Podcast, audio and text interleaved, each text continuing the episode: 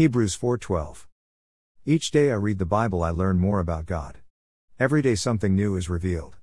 I don't know how many times I've read through the Bible, or how many verses have been read multiple times, but there is always a new insight to be gained through the reading of the Word. The daily learning is equally divided. I learn more about God each day, and I learn more about myself. What I've learned about myself is how lost I'd be without Jesus Christ in my life, and how hopeless my existence on this planet would have been without Him. God's Word is alive, up to date and current to speak to whatever is going on in my life at a specific time.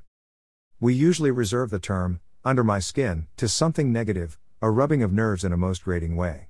Yet, God's Word does exactly that, only in a positive way. It penetrates our skin, passes through our hearts, and reaches the depth of our souls. It shines a light in the darkest areas of our soul and promises to pull us out of the darkness. Exposing oneself to the Word of God brings to light the realization that God sees it all. All our sins, all our poor attitudes, and poor relationship skills, all our faults and foibles, and loves us anyway. The scalpel of God can cut out the evil in our lives, but we have to allow the master surgeon to operate in our lives.